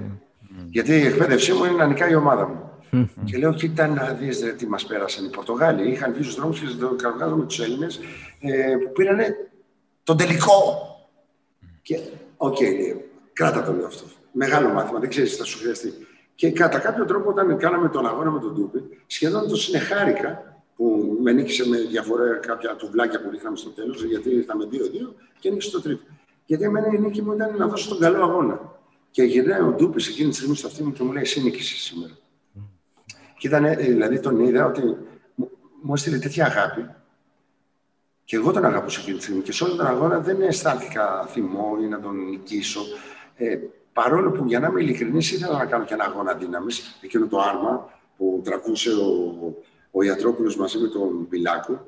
Αυτό ήταν γιατί εγώ έχω δύναμη και ήθελα να κάνω και ένα αγώνα δύναμης. Δεν μου δώσανε ένα τέτοιο αγώνα να κάνω και ένα τέτοιο και ας έχανα, δεν με νοιάζει. Με ενδιαφέρει να κάνω και αυτό τον αγώνα. Μπήκε ο, ο στράτος ο Πιτσυρικά μέσα μου που λέει: Έλα, έλα, το κατα... αφού έχασες 16 κιλά, κάνει και ένα αγώνα δύναμης να έχεις να το βλέπεις. Δεν το έκανα τόσο για να μείνω στη φάρμα. Ε, γιατί είχα σκεφτεί, λέω, αν είναι να βγω τώρα, ας βγω με την καλύτερη των προθέσεων. Και αυτό θέλω να να βγει με αγάπη, ρε παιδί μου. Το έκανα με αγάπη. Δεν είχα μέσα μου. Πρέπει να πάω στον τελικό. Εντάξει, δεν πιστεύω ότι ε, θα άντεχα ως αντοχή ε, αναπνοής πλέον να περάσω τόσα αγωνίσματα. Μπορεί να ήμουν καλός ε, σε κάποια αγωνίσματα, αλλά όχι, όχι σε όλα βέβαια. Και το πριόνι ή το τσεκούρι δεν ήταν στις δυνάμεις μου. Μπορεί να ήταν δύναμη μυϊκή ή σε στρατηγική να ήμουν καλός. Αλλά είναι ωραία να βγουν αυτά σαν ποιότητες σε ένα reality. Αλλά πιο πολύ μου άρεσε να υποστηρίζω όποιον ήταν αδύναμος. Γι' αυτό και έβγαινα τόσο επιθετικό. Γιατί εκείνη τη στιγμή δεν χρειάζεται στρα... στον Γκρέκα, ας πούμε. Ξέρετε τι έκανα στην τελευταία βραδιά. Γιατί ήθελα να νικήσει ο Γκρέκας. Ήταν πολύ καλό παιδί. Πήγαιναν οι άλλοι και του λέγανε τι λάθη έκανα στα προηγούμενα αγωνίσματα. Και αυτός σε κάθε αγώνα πήγαινε και γινόταν χειρότερος. Το παρατήρησα εγώ στον ημιτελικό και λέω: Κοίτα να δεις, ο Γκρέκας θα χάσει και παραλίγο να είχαν και από τη ΔΕΔΕ, γιατί κάτι και ασχολείται με το τι έκανε πριν, στο παρελθόν. Λέω, αν ήμουν προπονητής του, πώς θα του έλεγα να σκέφτεται το παρόν. Ωραία. Όταν έφτασε τελικούς, Γιατί στου μεταλλικού εγώ υποστήριζα λίγο τη Δέδα γιατί ήταν και γυναίκα και τα είχε βάλει με τον Γκρέκα και λέω: Ωραία ανατροπή να νικήσει η γυναίκα. Στου τελικούς λοιπόν σκέφτηκα να υποστηρίξω τον Γκρέκα ως το πιο αδύναμο. Μυϊκός, δυνατός, ε, υπέροχος, αλλά το μυαλό του δεν πήγαινε στο παρελθόν. Και τι έγινε; Βλέπω ότι χάνει τον πρώτο αγώνα και του λέω: Γκρέκα, θέλει να το κερδίσεις. Μου λέει: Ναι. Λοιπόν, βούλωσε το, δεν μιλάς καθόλου για τι έχεις κάνει στα προηγούμενα αθλήματα. Μπες στο αρχηγείο τώρα. Προσευχήσου αν πιστεύεις στο Χριστό ή προσευχήσου στο παιδί που θέλεις να κάνεις ή στη γυναίκα σου, στη σχέση σου. Και, ε, για να δώσεις τον καλύτερο σε αυτό. Και ήθελε να νικήσει έχοντας εξαλείψει μόνο το ένα του αρνητικό. Αν είναι να κερδίσει, λέω να κερδίσει πραγματικά με τις δυνάμεις του, όχι γιατί κάνει λάθος χρήση του εγκεφάλου. Και τελικά νίκησε. Ενώ κάποιοι άλλοι ήταν στην κουβέντα, στην άνεση, εγώ το έχω σίγουρο κτλ. Και, και χάσανε από την άνεσή τους γιατί δεν αυτοσυγκεντρωνόντουσαν κάθε δευτερόλεπτο.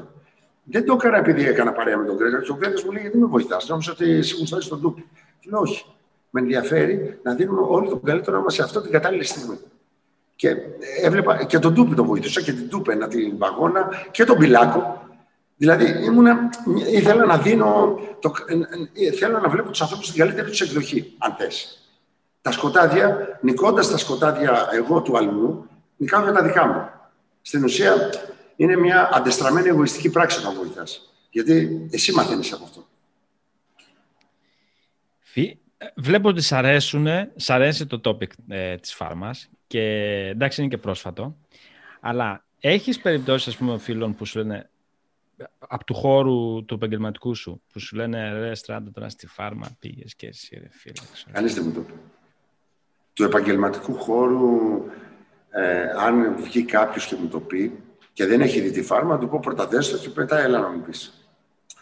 Αν μου το πει γιατί θα θέλει και αυτός δημοσιότητα έστω και σε reality, αν είναι σοβαροφανές δεν με αφορά. Καθόλου.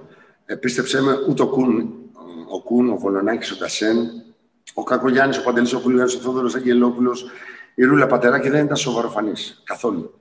Ήταν και γλετζέδες, φωνακλάδες, κάναν λάθη, τα παραδεχόντουσαν. Ο Βουτσινάς, ο Αντρέας Βουτσινάς μέχρι τελευταία στιγμή ούριαζε ούριαζε, αλλά ερωτευόταν.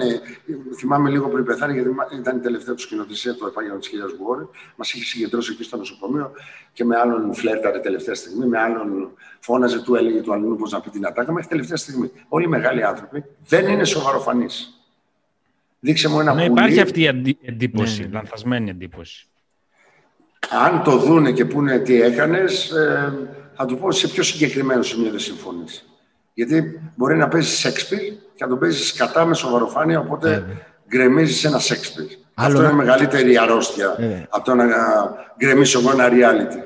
Ναι. Άλλο να είσαι σοβαρός και άλλο να είσαι σοβαροφανής. Γιατί... Οι σοβαροί άνθρωποι έχουν πολύ χιούμορ. Οι πραγματικά σοβαροί. Και αυτοσαρκασμό. Και βλέπουν και τις δύο όψεις. Τις κόψεις. Ε, κοιτάς ποτέ έτσι παλιές σου συνεντεύξεις; Πριν 20 χρόνια, όχι, ε. Και να μπει να μπεις από τη βλακή σε έλεγα, ξέρω εγώ, ή...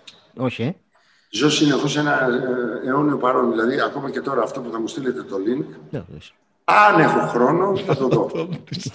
Δεν στο στέλνουμε τότε. Όχι, να το στείλεις, να το έχω. να το έχω, θα το βάλω. Ε, τη φάρμα δεν την έχω δει, φαντάσου. Δηλαδή, είδα τέσσερα επεισόδια, είπα θα τα δω όλα. Μετά λέω τώρα γιατί να βλέπω τις μικρότερες του καθενός. Μετά θα τους μιλάω. Άσε να μην επηρεαστείς, άσε να έχει την ιδέα που είχες μέσα στη φάρμα. Οπότε δεν κάτσε να τα δω. Ούτε τις σκευωρίε γίνανε. Ταινίες, σειρές που έχει παίξει παλιά Είδα μόνο, επειδή η Σοφία ήθελε φέτος τα Χριστούγεννα, αλλά είχαμε πολύ ελεύθερο χρόνο, δεν δούλευα. Και κάθισα και είδα μερικά επεισόδια από την ιδιαίτερα για κλάματα. Mm. Και λέω, μπράβο, ρε, καλά τα έλεγα. Ε, Ω κωμικός. και ήμουν και πολύ αδύνατος. Εκείνη την εποχή που τη γυρνάω δεν μπορώ. Δεν ξέρω, δηλαδή. Mm. Λέω τώρα ε, και λίγο ναρκισισμό να νιώσω. Αχ, λέω εντάξει, αρχίζω και λέω τι καλός που είμαι. Και θα ήθελα κάποιος να μου πει, ξέρεις, εδώ έκανες λάθος. Οπότε είμαι συνεχώς στο τώρα. Ε, τη φανέλα με το 9 την έχω δει και το τοπίο στην Ομομίχλη και τον έρχενη, αλλά όχι πολλές φορές και όχι... Μάλιστα. Ξέρεις τι δεν μ' αρέσει, να βαφκαλίζομαι με προηγούμενες δόξες, γιατί με κάνει να νιώθω γέρος. Ξέρεις, εγώ mm. στα νιάτα μου κάνω αυτό. Λέω τώρα τι είσαι, τώρα, τώρα. Αυτή τη στιγμή λοιπόν εγώ διακοπάρω. Είμαι ένας ερωτευμένος που λέω να μην πάω στον καυσόνα της Αθήνας. Τώρα κάθομαι να βλέπω τον εαυτό μου Τη στιγμή που έχω τη Σοφία και λέω κάτσε να ανακαλύψω τη Σοφία περισσότερο θέλω. Παρά να ανακαλύψω πόσες σπουδές ήμουν εγώ και μεγάλος. Δηλαδή το θεωρώ λίγο χαμένο χρόνο. Έχω δει πολλούς ηθοποιού που μπαίνει σπίτι τους και βλέπεις φωτογραφίες παντού. Δικές τους. Όχι, ρε φίλε. δηλαδή, έλεος, ας πούμε. Βάλε ένα πίνακα ζωγραφικός, μια εικόνα, κάτι. Φαντάζομαι, και... δεν διαβα... είσαι από τους τύπους που δεν διαβάζουν, και... δεν διαβάζουν ειδήσεις και τέτοια; Λόγω ναι. του ότι έχουν αρνητικά πολλά. Ναι. Ε, ε ρίχνουν μια ματιά σε επικεφαλίδες ε, τι γίνεται με τα θύματα του κορονοϊού. Δεν κάθομαι να μπω στη λεπτομέρεια και αρχίζω και κάνω σενάρια κτλ. Όχι. Πιο πολύ διαβάζω βιβλία που δεν μπορώ να τα βρω ελληνικά ε, και είναι στο ίντερνετ και είναι και τζάμπα. Και μπαίνω. Χιλιάδες. Τι να σου πω τώρα. Έχω κατεβάσει όλα του Νταλάι Λάμα στα αγγλικά. Έχω διαβάσει ε, του Τόνι Ρόμπιντ όλα. Τα έχω βιβλιοθήκη ολόκληρη. Ε, άνθρωποι με θετική σκέψη, άνθρωποι με στρατηγικές ζωής. Ε, ε, τι να σου λέω, Έστερ Χίξ, που μιλάει, ξέρω εγώ, για το, ε, την ένωσή σου με την ανώτερη σου ψυχή. Πάρα πολλά βιβλία έχω. Και ε, έχω επίσης μια τεράστια βιβλιοθήκη με λογοτεχνικά έργα που τα είχα διαβάσει πιτσυρικά και τα έχω ξεχάσει. Ντοστογεύσκη. Και λέω θέλω να διαβάσω και αυτά. Γενικώ είμαι ένας άπλιστος τύπος για ζωή, για διάβασμα, για γνώση. Άπλιστος. Δηλαδή, και δέκα ζωές να μου δώσεις, να μου πεις ρε φίλε, θα ζήσει άλλα χίλια χρόνια. Θα τα γεμίσω όλα με ώρες. Είμαι, είμαι πολύ παλαβός, παιδιά. Αλλά θέλω και τις διακοπές μου, θέλω και την πισίνα μου, θέλω και να τρέξω με το μηχανάκι, θέλω να χορέψω με τη Σοφία στο ηλιοβασίλεμα, θέλω να πάω να κάνω και μια αλητία το βράδυ μέχρι το πρωί και να έχω ενοχές το πρωί ότι ε, ήπιες πολύ, πήρες θερμίδες, ε, τη νύχτας τα καμώματα τα βλέπει μέρα και γελάει. ή, τα έχω φωτογραφίσει κιόλας, τα έχω ποστάρει και στο Instagram και λέω ρε Μαλάκα, δίνεις λαθασμένα μηνύματα. Από τη μια μιλάς για τον Χριστό, την ευλογία, τη γαλήνη και από την άλλη ξεσκίζεσαι το βράδυ. Τα κάνω όλα γιατί τα γουστάρω όλα και στο μονάχη. Όταν πηγαίνω στα μοναστήρια, πραγματικά γίνομαι ένα με τους μονάχους και μπαίνω στο δικό τους τρόπο σκέψης. Είμαι μια προσωπικότητα η οποία έχω δουλέψει πολλές πλευρές μου φαινομενικά αντίθετες. Γιατί οτιδήποτε κάνω προσπαθώ να το κάνω με αγνότητα. Ακόμα και ένα γλέντι με φίλους, ακόμα και αν εμπεριέχει αλκοόλ παραπάνω από το κανονικό, λέω για μια βραδιά πέσε, θα ξανασηκωθείς. Αλλά κάτω με αγάπη. Αυτό προσπαθώ να κάνω. Γιατί αν πάω με μεμψημυρία να κάνω προσευχές, γιατί πρέπει να είμαι ηθικός και να αρέσω σε κάποιους, αυτό το συχαίνομαι και λέω, μα στράτο, έχεις κάνει μεγαλύτερη αμαρτία τώρα. Καλύτερα πέσει σε παρτούζες παρά να κάνεις προσευχές ψεύτικες. Ναι. Παραδέξου το σκοτάδι σου. Συμφωνώ, συμφωνώ. Γιατί είσαι πιο αυθεντικός κοντά στην αλήθεια, παρά να υποκρίνεσαι στον ίδιο στον εαυτό ότι είσαι ηθικός και καλός κτλ. Γιατί είσαι πολύ μακριά. Ναι, είσαι πολύ μακριά από την αλήθεια. Αν θέλεις να κάνεις την αμαρτία, κάντε. Αναγνώρισε την και τελείωνε με αυτήν. Σου δίνει μακροπρόθεσμη ωφέλη ή μόνο κοντοπρόθεσμες, όπως λες, να φάω τη σοκολατίνα τώρα και κάθε βράδυ, όποτε στεναχωρεί μου τρώω μια σοκολατίνα και στο τέλος παίρνω 30 κιλά και τελικά μακροπρόθεσμα είναι κακό. Δεν είναι κακή η σοκολατίνα, ούτε η επιθυμία σου να φας μία φορά και δύο και τρεις ή φάει χίλιες μέσα σε ένα βράδυ. Αλλά σήκω την επόμενη μέρα και κάνε και λίγο γυμναστική. Λείπει ένα κομμάτι από την εξίσωση που σε κάνει τελικά να παχύνεις, να γίνεις ναρκωμανής, να γίνεις ε, εθισμένος στις σεξουαλικές απολαύσεις. Ένα κομμάτι λείπει. Ποιο, κατά τη γνώμη μου, βάλει και λίγο προσευχή, βάλει και λίγο πειθαρχία, βάλει και... Καταλαβαίνεις, οπότε υδρογόνο 2 οξυγόνο κάνει νερό. Υδρογόνο 1 οξυγόνο κάνει μονοξίδιο του άνθρακα. Δηλαδή, καταλαβαίνεις δύο αέρια υδρογόνου με ένα αέριο οξυγόνου γίνεται νερό. Και άμα το βάλεις σε, σε πάγο, γίνεται και πέτρα, ε, παγάκι. Και μετά, όταν το βάλεις φωτιά, ξαναγίνεται αέριο. Δηλαδή, βλέπεις χημεία. Εμείς λοιπόν δεν κάνουμε υδρογόνο δύο οξυγόνο, κάνουμε υδρογόνο ένα οξυγόνο συνεχώς. Πάλι και λίγο προσευχή στη ζωή σου. Κάνε και μια καλή πράξη όταν ξοδέψεις χαζά μέσα σε μια νύχτα, ξέρω εγώ, 200 ευρώ στα ποτά γιατί είσαι στο κέφι. Την επόμενη μέρα τράβα δούλεψε και 50 ευρώ πήγαινε δώσει και σε ένα φτωχοκομείο. Δεν πειράζει. Δεν θα χαλάσει. Ούτε φιλάνθρωπος θα γίνεις, ούτε και καταραμένος. Αλλά αν κολλήσεις μόνο να χαλάσει για να σε βλέπει το ο, ο άλλος κάγκουρας απέναντι στο μπαρ και λέει: Κοίτα την κόμενα κυκλοφορεί και εσύ στο χαϊλίκι κάθε βράδυ, ε, τότε σε βλάκας. Ή να στερήσει τα πάντα για να προσφέρει. Γιατί έχω δει και πολλούς θρησκευόμενους οι οποίοι είναι μέσα στην προσευχή συνεχώς και σφυργό. Λέω: Αυτοί θα πάρουν καμιά έκρηξη θυμού και θα δηλητηριάσουν όλο τον πλανήτη. Ε, αυτά δεν είναι προσευχές που τις δέχεται ο Θεός. Ο Θεός δέχεται προσευχές ή από πραγματικά ανθρώπους που έχουν πονέσει και δακρύσει και αφήνονται σε απόλυτη ταπεινότητα λόγω του πόνου, είσαι πολύ ευτυχισμένος ανθρώπους. Γιατί εγώ, αν ήμουν Θεός, θα ήθελα οι προσευχές να είναι χαράς. Να μου λένε καταρχήν σε ευχαριστώ. Να ξεκινάς από εκεί την προσευχή. Και όλες οι προσευχές, αν τις δεις, με χαρά προς το Θεό είναι. Σε ευχαριστώ, Θεέ μου, που ξύπνησα, λένε. Όλες. Δεν είναι. Σε ευχαριστώ, ε, το λες και γρήγορα. Σε ευχαριστώ, Θεέ μου, νιώθω ευγνωμοσύνη να τα περνάς γρήγορα αυτά. Και μετά πηγαίνεις, δώσ' μου σε παρακαλώ την κόμενα των ονείρων μου. Ή θέλω να πάθει κακό ο αντίπαλός μου. Ή σε παρακαλώ, Θεούλη μου, εσύ που με αγαπάς μόνο εμένα, μόνο εμένα αγαπάς. Ε, δώσ' μου την τάδε επιτυχία. Κάτσε ρε. Ε, δηλαδή, OK. Okay. μην τρελαθούμε. Πες ένα ευχαριστώ που αναπνέω καταρχήν. Αλλά να το λες συνέχεια. Όλη την ημέρα. Γιατί όλη την ημέρα αναπνέεις. Τι το θεωρείς δεδομένο. Και μετά άρχισε να λες, δώσ' μου αυτά που θα με ωφελήσουν. Κανείς δεν λέω, εγώ θα με ωφελήσει ένα σπίτι στη Μύκονο. Τέλος. Γιατί πρέπει να φωτογραφηθώ στο Instagram. Όχι, ρε φίλε. Μπορεί να σου κάνει κακό. Πες, αληθινέ, τι θα ωφελήσει το σώμα μου, το μυαλό μου, την ψυχή μου. Και τα τρία μαζί υπάρχουν. Συνήθως σκεφτόμαστε μόνο του σώματος. Πώς θα βγω το βράδυ, πώς θα κάνω να βγάλω λεφτά, αποκτήματα, να εξουσιάσω τους άλλους. Λάθος προσευχές. Στο σατανά προσευχές εκείνη τη στιγμή. Ασχέτως αν εσύ λες λόγια αγάπης, σε εισαγωγικά. Στράτο, άκου φίλε. Πρέπει να κάνεις ένα TikTok. Δεν το ξέρω αυτό. Ένα, δε, να το μάθεις, να το ναι. κάνεις και να βγεις να μιλήσεις για 30 δευτερόλεπτα και να πεις κάτι θετικό. Ένα βίντεο θα το ανεβάσεις και μετά θα δεις τι θα γίνει, φίλε. Αλήθεια. Στο λέω εγώ. TikTok ε, λογαριασμός και μετά βγάζω 30 δευτερόλεπτα μόνο. Είναι, τρια... είναι πολύ μικρά στο TikTok. Μπορείς να κάνεις και 15 δευτερόλεπτα ή 30.